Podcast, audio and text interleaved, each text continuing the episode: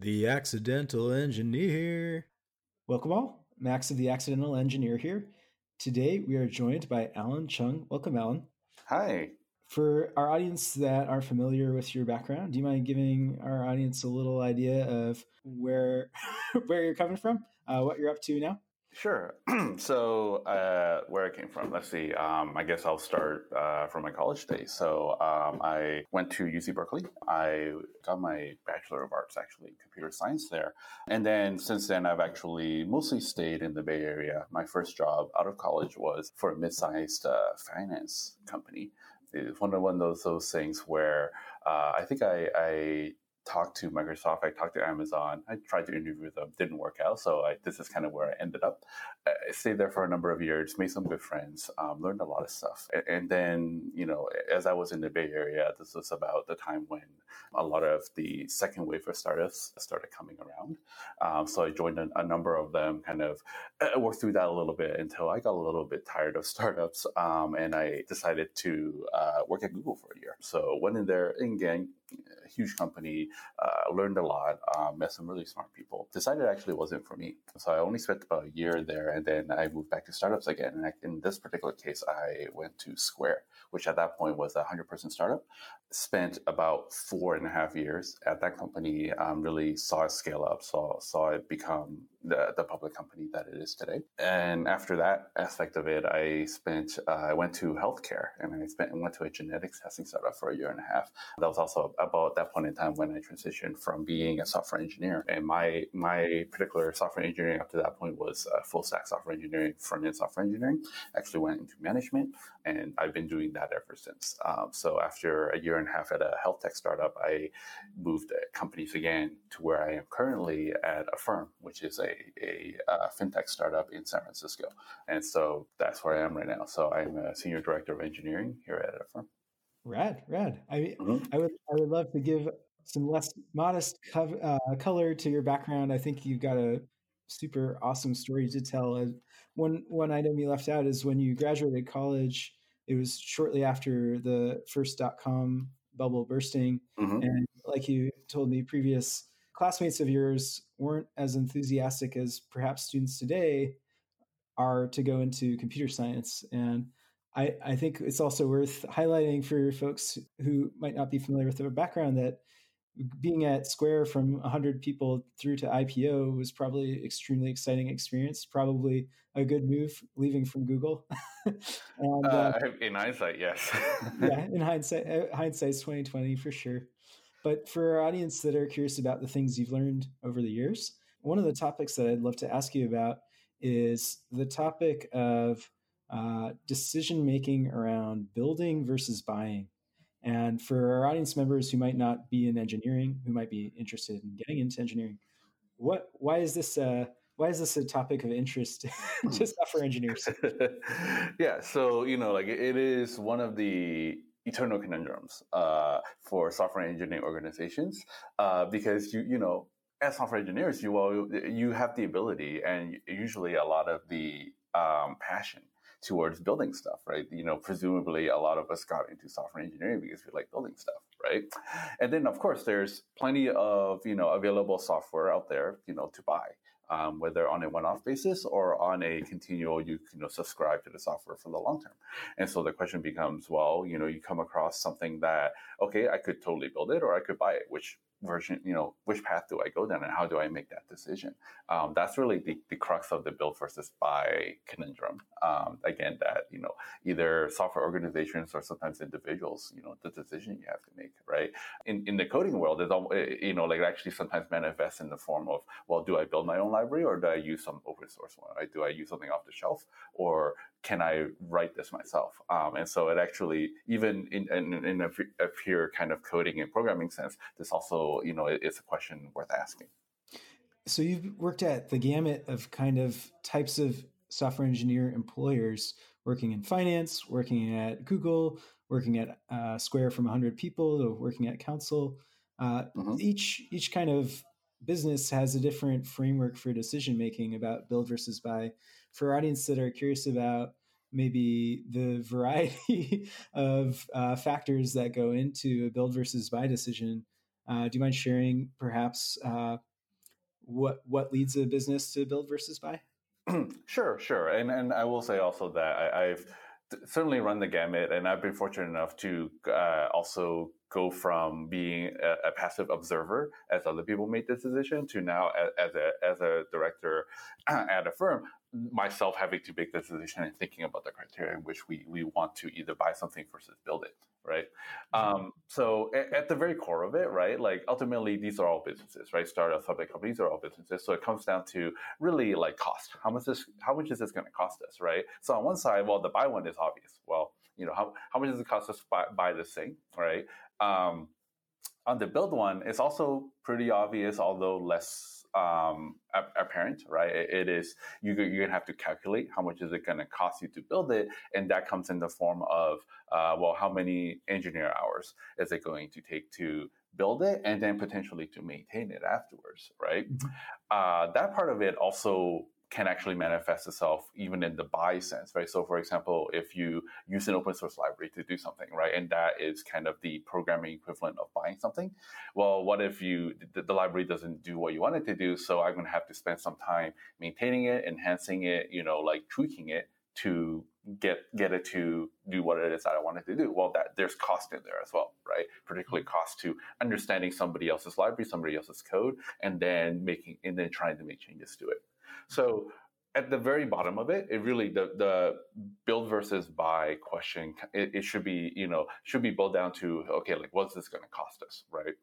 Um, that itself again manifests in a lot of different ways, right? So maybe the company, you know, cannot afford to buy it at this particular point in time, right? Rather build it instead for the long haul. How quick do you actually want this thing to happen, right? If you buy it, presumably it can happen pretty quickly. If you build it, it's going to probably take a little bit longer.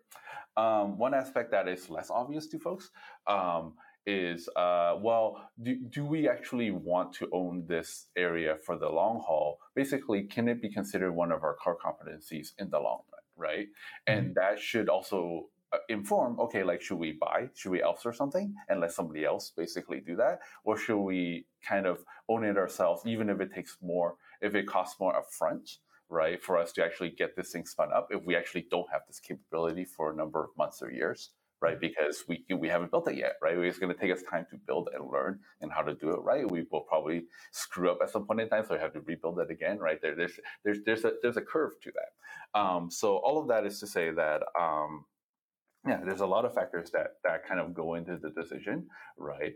and and sometimes you actually won't know for a number of years right like whether you actually made the right decision or not right like you know when you buy something hey sometimes the vendor shuts down and you're scrambling to have to find some alternative, right? Or when you build something, hey, the architect who built it has left the company, right? And so you're stuck with this thing that nobody knows what to do with next. Um, and so in many of these cases, it, it actually, it, whether you made a good decision or not, right? And knowing all these factors going in, whether you made a good decision or not won't be apparent for probably a good number of years until you kind of reflect on it and figure out, okay, this is how we got here. And this is our state of the world right now. And do we actually make a right call at this point in time? Totally true. Totally true. And one of the factors, whether you build or buy, is your is your vendor lock in or mm-hmm. your your switching costs from away from the, the previous decision you made. Um, this is true of of building too. Like you just like you say, I found it to be more unique for uh, database type of products where mm-hmm. data is at rest and the switching costs are are huge because you end up building all of your business logic around the database. Yep. And it's a, I think the the financial markets bear it true in looking at you know, I guess you could argue that Square is a database product. Um, oh yeah. Mm-hmm. Or I mean, obviously Google as well. They're they're massive database of indexed uh, URLs and whatnot.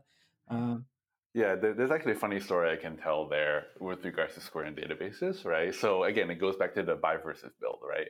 And if you're talking about databases, you know, like you, you go out there and go, hey, like what are some databases that currently exist? Well, there's MySQL and there's Postgres and there's Mongo and maybe a few others, right? It's like you, you probably wouldn't want to build your own database, right? You would quote unquote buy. You basically use something off the shelf, right? Maybe you build something on top of it, so on and so forth. But chances are you would want to use one of those. And yeah, like that decision you would think is pretty easy. Uh, at one point in, in Square's life, um, some some of the folks out in New York decided they actually wanted to build their own database. They're like, well, why? Well, you know, like because you know it would be really cool. It would be really cool to, particularly around financial data and things like that. Would be actually be kind of cool to. What if you built a database for you know like with these specific properties uh, around kind of guarantee of replication? Um, and Square ultimately decided declined basically to move that project forward. And so these people actually decided to quit the company um, and actually go and build their database. Um, nowadays, they're actually known as uh, CockroachDB.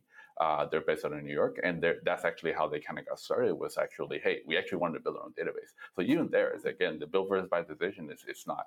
Uh, it, it, takes many years. It actually took them many years to actually get that database off, off and running, um, but it actually took many years to really manifest and then to even make an evaluation as to whether that decision was correct or not. That's a crazy story that I did not know.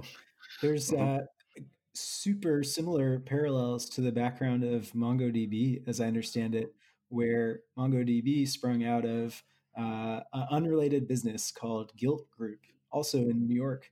And Gilt Group decided they would make their own database too to deal with their daily deals uh, traffic, where people were all signing in at noon when the daily deal was announced, and you know, shopping cart ACID transactions were a big deal. And ultimately, I don't know if Gilt Group still exists, but Mongo got spun out as its own company, IPO'd not so long ago. Now it's a six billion market cap business. Hmm. It's crazy how and what you'd imagine is an internal project at one point in time mm-hmm. uh, could get spun out like that. Uh, are there uh, just for our audience to get a sense of the types of engineering projects you've worked on over the years? Uh, I know you've written on your blog, which I highly recommend our audience go check out, uh, about working on the uh, vendor facing dashboard for Square. Uh, mm-hmm. do you mind sharing for our audience a little bit about Affirm's product and the types of projects uh, your team might be working on?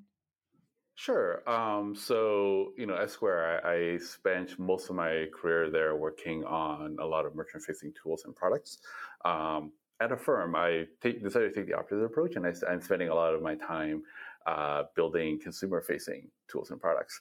Um, so, for people who don't know about Affirm as a startup, uh, what we do is we uh, we have uh, we issue out consumer-facing loans at the point of sale, at the merchant point of sale. So we integrate with merchants on one side, and then we issue out loans to consumers on the other side.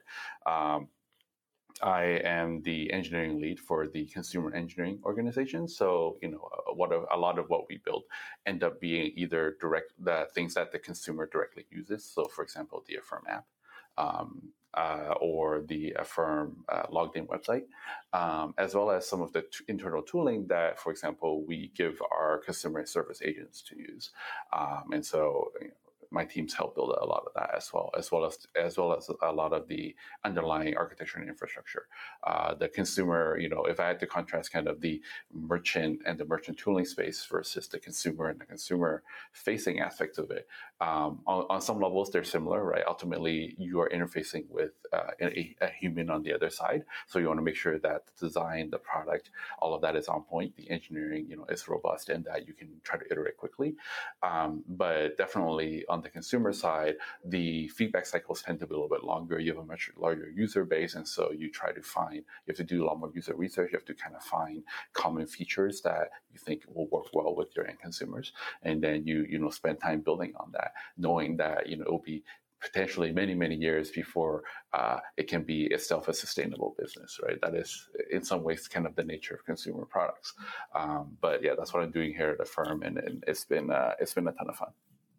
Totally. I, I know this is a bit of a red herring type of a question, and it is not exactly what your day to day, what you spend a proportional amount of time thinking about in a senior director of engineering type of a role. But I think our audience would be curious to know uh, what types of programming languages, frameworks uh, are are used by your team or or that you've used in the past?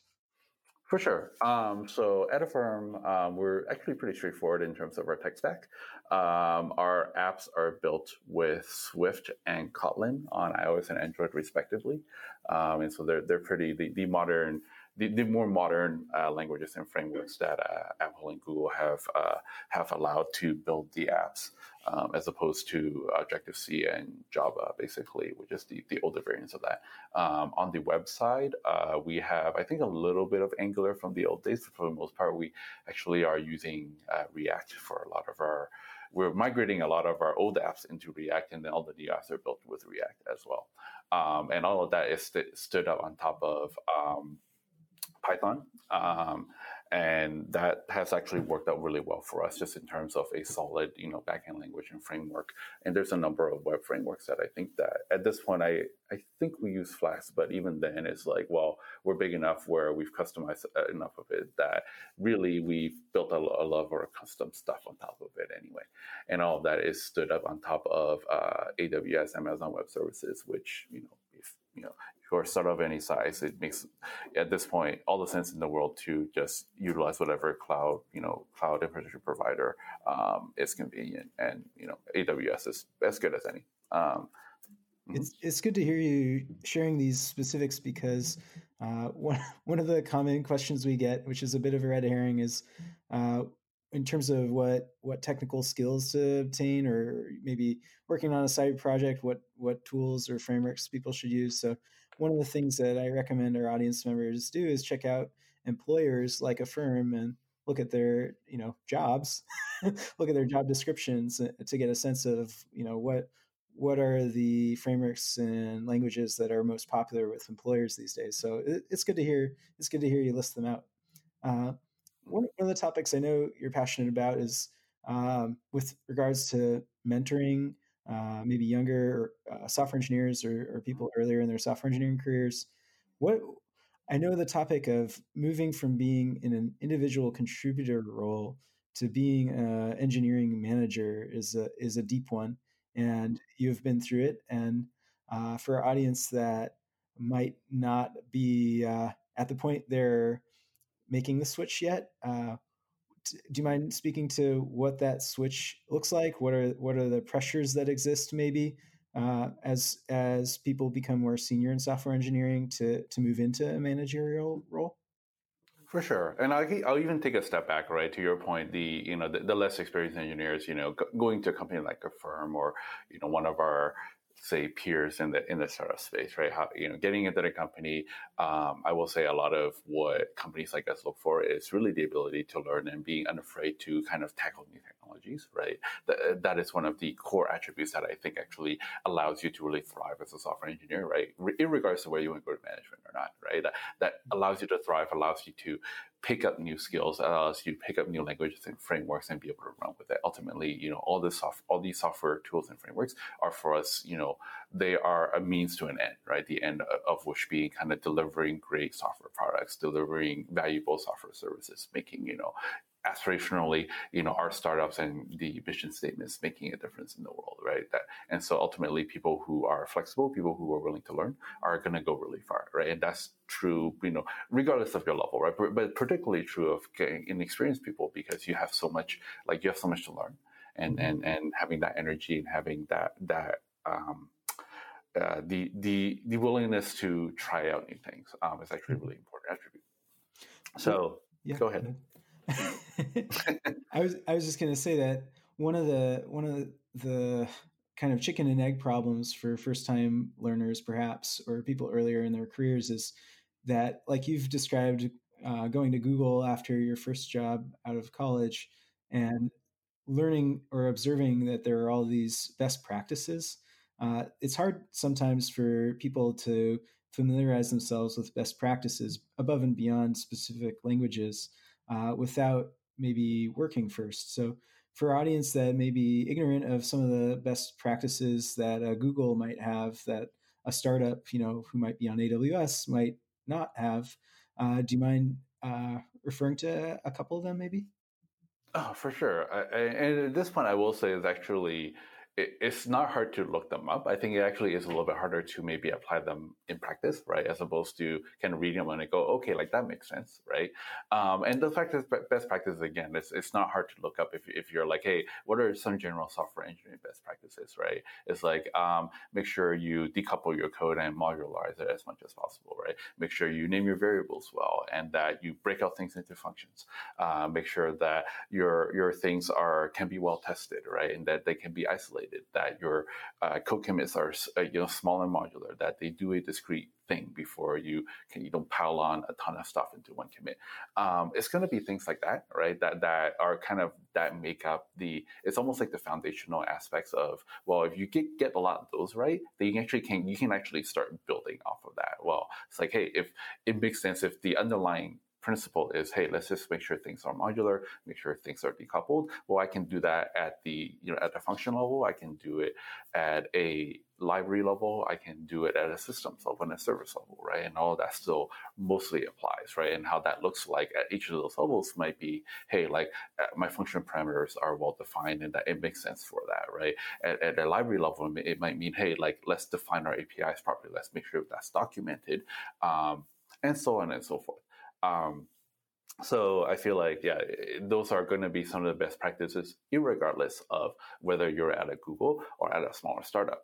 Now, the big difference is that when you're at a Google, everything is at scale, right? And so, kind of everything, because you have to build everything at scale, you have really no choice but to do all of those best practices, right? You actually have senior Google engineers who will block you from committing code if you actually do not follow all those best practices. Because at scale, if something, if you, if something does go wrong, right, and if, if something um, is misaligned in any way, chances are you will, your effect will will can can ripple out pretty wide right? As a small startup, you don't have as many users, right? The scale isn't as big. So if you skip on a bunch of things or you cut corners somewhere along the way, you're really optimizing for speed, right? So, hey, those best practices may not be as relevant or that they may not matter because this code will be deleted a month from now, right? And so you end up actually, even if you knew those what those practices are, you actually end up making those trade-offs, right? Because you're like, hey, I actually I actually need to move really quickly here. I'm not going to write as many tests for this module because I just need to get this out, and we want to test it and we want to see how it works out. So yeah, I, I think um, those are if, if, you were looking for some best practices, that's what they would be in a big company, and this is actually one of the reasons why you, they actually may not be at a startup, and that's actually perfectly okay. Um, so this commonly happens once people have been an engineer for a number of years, and and they're like, hey, well, what is next, right? And one way to think about it is that you know you've been an engineer for a while, you've uh, gone deep in your area of interest, right? And whether that is like, say, front end web development, maybe that's machine learning, maybe that is app development, maybe that is platform um, and kind of building infrastructure, right? You know, you work on it for a number of years and you get pretty deep. Um, and at some point, you ask, well, you know, what's next, right? Um, and that's when commonly people think about, hey, like maybe going sideways a little bit and taking on the management management track could be attractive. Um, and, and, you know, when people kind of start thinking about that, um, it's kind of worth discussing. Well, why why do you want to do that? Um, you know, like where where where do you um, see yourself going in a couple of years, and would this actually be enjoyable for you? Um, a, a, lot of what people should consider as they're thinking about management is understanding that it is it is an adjacent role, which means that you know the reason why you're thinking about it should be that well I get to do, I, I, get to kind of expand my scope and my domain and my sphere of influence by taking on a more managerial position and being able to have a team of folks who are, um, you know, who are in this domain, kind of be able to work on bigger things. And I have, you know, some measure of control over how to, you know, where to direct this team, how to have these, enable these people to grow, right? But of course, since it's an adjacent role, a lot of actually what makes you a good engineer may or may not actually apply as you um, as you become a manager. Um, and so it actually requires people to pick up a, a new set of skills um, around people management mm-hmm. um, that may not be apparent when you're when you're an engineer and you're, and you're you know building out features. You're going deep in a specific discipline. Um, I will say that at the more, particularly even at the more senior engineering levels, and you know by senior I mean you get to the staff levels, the principal levels. Um, you know you know people who have a decade, two two decades of experience as a software engineer. Some of that some of what kind of lets you get to those levels is actually not all too different from what makes for a good manager, right? Uh, traits around leadership, traits around communication, um, uh, aspects of being able to collaborate with other engineers and being able to, you know, architect a system and be able to explain it effectively, being able to debate about it, come to a consensus, and then kind of drive progress by working with other engineers. Guess what? A lot of that actually ends up being really applicable when you are a principal engineer, say, right, and you're trying to basically solve business problems with technical solutions. Um, but uh, so all of that is to say that you know even if you're thinking, hey, management is not going to be for me, it is a very different role um, on some days because the how how you're evaluated, kind of what makes for an effective manager, um, and kind of what your how much hands on or hands off uh, you get to be as a manager is very different than that from an, an individual contributor engineer. Um, but there are also some similarities as well. And, and, particularly once you kind of get to, you know, systems that are really big, you get to scope and domain that's much bigger than, you know, something that one engineer can think about and, and that can work on. It turns out some of those leadership skills actually really do come into play and are really important for, for you to be able to accomplish these really big projects one of the questions or maybe misgivings our audience might have about maybe spending so long in the trenches of being an individual contributor is maybe in your role now or, or through your transition from being an individual contributor to manager um, how how did you were there any points in time where you really had to reset and reassess how hands-on you were being? For example maybe in reviewing you know code changes pull requests how were there were there distinct points in your in your transition where you can point to or recognize that you really had to dial back how involved you were in in the the hyper detailed? Oh yeah. Um, i remember i actually distinctly remember kind of exactly how it happened. Um, i was on paternity leave with my first child came back to the office moved over into management transition in management after I had my baby. Um, and then I think we had a deadline. So this was about July or August. Um, and we had a deadline by about December to basically launch a rewrite of the system. Um, and so what I ended up doing was trying to be a manager, kind of picking up the skills necessary to be a decent manager. At the same time, um, uh, having you know being under pressure to launch this system by the end of the year, which meant that I felt like, well, here's all the code that I'm going to have to pick up because the team is down one engineer, right? Like that engineer went into management, um, and so I was basically serving double duty for a good four months while I had a while I had a two month old baby yeah. um, that uh, that was keeping me and my wife awake um, at night. So it was you know a lot of nights, a lot of weekends of kind of coding while during the daytime I was trying to be a manager, trying to coordinate, trying to pick up these skills. Um, and so after all that was over, you know, you know, we launched it. We did launch it by I think it was literally the night um, before the company went on break for Christmas and New Year's. Mm-hmm. And it turned out that was a mistake because customer service told me after New Year's, they're like, never do that again.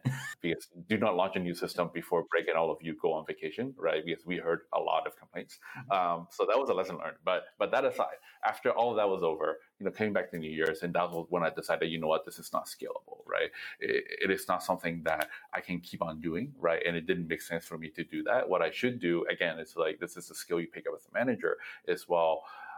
I should not, in the long term, cover as an engineer, right? So the, the thing that I should be doing is finding or coaching or mentoring somebody who actually can fill that role. And that's actually my job as a manager. And that's actually what allows then the team to scale, what allows, you know, the team not to feel like that is stuck on, um, you know, a, a manager who's responsible for a bunch of code, but they can never actually get around to implementing that code. Um, and so this was, you know, like one of, one of the things I learned were actually um, being hands off here actually makes more sense. It actually forces you to both kind of pick up the skills as a manager as well as be able to make tough prioritization decisions, right? Is mm-hmm. hey, you actually can't fall back onto uh, coding your way out of this. So let's figure out what else we can do instead, and kind of let's figure out what we have to cut or what we, what we have to pull back, or the timelines that we're going to have to change as a result of that. Um, Mm-hmm. So yeah, for me that was a, a, distinct moment in time where I realized, okay, like this this is definitely not um, something that again, like I was being you know reluctantly being hands off, but ultimately I think it was totally the right call. Totally. I, I think the last question I'll end with is when you've made this transition from being IC to being manager, you obviously, I think people know, have a greater responsibility of being involved in recruiting and hiring. Mm-hmm. And I've observed at least that the thinking and the decision making and the prioritizing around the recruiting process changes as you take on a bigger role in that process, understandably.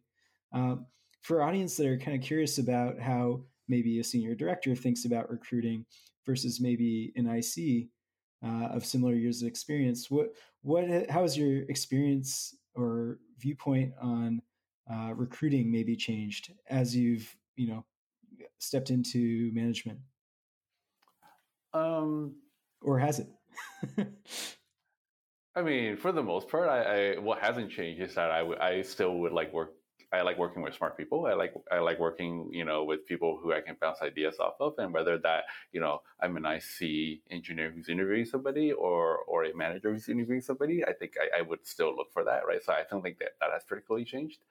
Um, I will say what has changed. Um, and this may be, you know, like this actually, upon reflection, might be a little bit cold hearted. Um, but as a manager, as a director, um, I have to look at what the overall picture is. I have to look at the overall kind of landscape. And in some senses, it can end up dehumanizing the individuals, right, that are kind of going through the pipeline, the candidates, right? Because I have to look at, well, how many, you know, what is the size of the team going to be?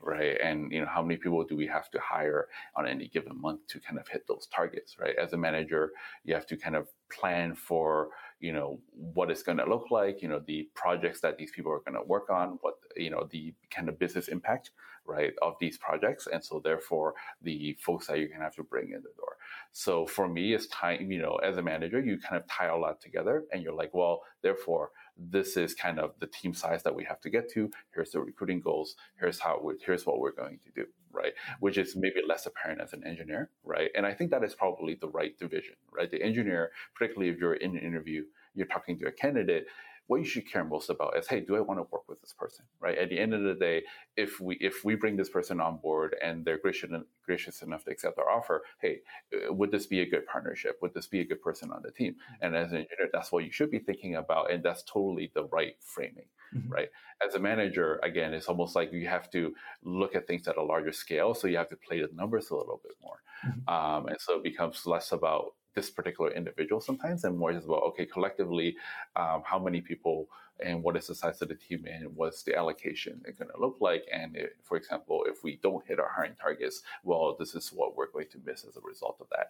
And so again on some levels it is unfortunate because it can feel de- more dehumanizing right? It's like you know it, it, it reduces it, you know you, you run the danger of reducing it into here's like the raw number count how many people we're bringing in the door mm-hmm. right so what i do try to do sometimes is to kind of force myself to um, you know really work with individuals as opposed so because i know like on some level as a manager again you are partially evaluated on the ability to think about the tying all together from a business standpoint so but i do enjoy actually talking to with with individuals and kind of working out what it is that they want to do in a way just so that I actually uh, allow to allow me to think you know kind of put myself in the mindset of okay working with individual candidates and kind of recruiting from that standpoint understanding what it is that people are looking for and making sure that you know the the jobs and the roles and the positions that we have kind of can align very well with that well I think your description of even just how an employer might have hiring goals is a different perspective than rank and file engineers might get.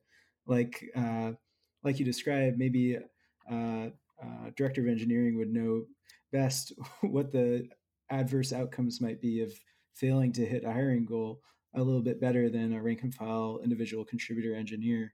Uh, but no, I I think I think for our audience that might be wondering what drives an employer to make an offer uh, that's the that's the kind of thing that I'd imagine people would be very curious about from the perspective of you know higher management in engineering is how how how are hiring goals set? And and what is the adverse outcome if an employer fails to hit them Right, and and yeah, ultimately, right. It's like uh, ultimately at the end of the day, right. All, all business again, also you know, companies are businesses. You have budgets. You're trying to hit these goals because there are certain business objectives. You know, within engineering, definitely there. You know, like you're you're you're more aligned with the the types of engineering projects that you can deliver, right, and kind of the business outcome of those engineering projects. So that's kind of where you start from a thinking about, well, this is the team I need to build, right, and here's the specific roles on the team that I need to build, right. Like you, you go through that exercise of trying to figure out, um, you know, if I have a team now, what are the complementary pieces we need to actually kind of have a, a team that that we think can execute on this business project, and then from there, again, you talk to candidates, you you kind of go through the exercise of trying to hire and recruit. But that process itself is, you know, it requires a lot of um, partnership between a recruiting team and uh, a manager and the management team and even the individual members of the team that are doing these interviews right it requires all of us to work mm. uh, in good partnership together to actually come up with that um, and again, from from a company standpoint, you know, like that's how you kind of see, you know, a, a you know a bunch of job listings on a job on a company's website, for instance, right? Well, that's how we actually got there. Mm-hmm. Uh, and sometimes you can actually even tell. Sometimes it's like, well, the way this company is actually set up, uh, they decided to, for example, have a software engineering position for every team mm-hmm. that's available. You can actually kind of tell from that that well, the way the recruiting is set up, each team is kind of off, off on its own, right? Some other companies are like, I, we only have one software engineering team open, right? So you can kind of tell, okay, they've actually decided to centralize the way they're doing, they're hiring software engineers. And so you actually, might you, you, as a part of that, the process of recruiting and even onboarding, you actually figure out which team you're going to join. Um, so even from that, you can actually kind of derive, uh, even from the outside, what some of those processes could look like and how that company thinks about these roles. Mm-hmm. Well, speaking of jobs listings, uh, we should take a moment to plug that Affirm is hiring. Uh, Allen is hiring. Uh, you guys check out Affirm's jobs website or jobs career page. Um, mm-hmm. We'll include a, a, link in the show notes. Uh, otherwise, if you would like to get a hold of Allen, ask him any more questions, uh, he's reachable on LinkedIn. He has a personal blog that I highly recommend checking out and giving a read. Uh, also, we'll include in the show notes. Um, mm-hmm. Allen, thank you for coming on. Uh, thank you for having me. It's been a great conversation. I hope to do it again soon. For more, visit us on iTunes or our website at theaccidentalengineer.com.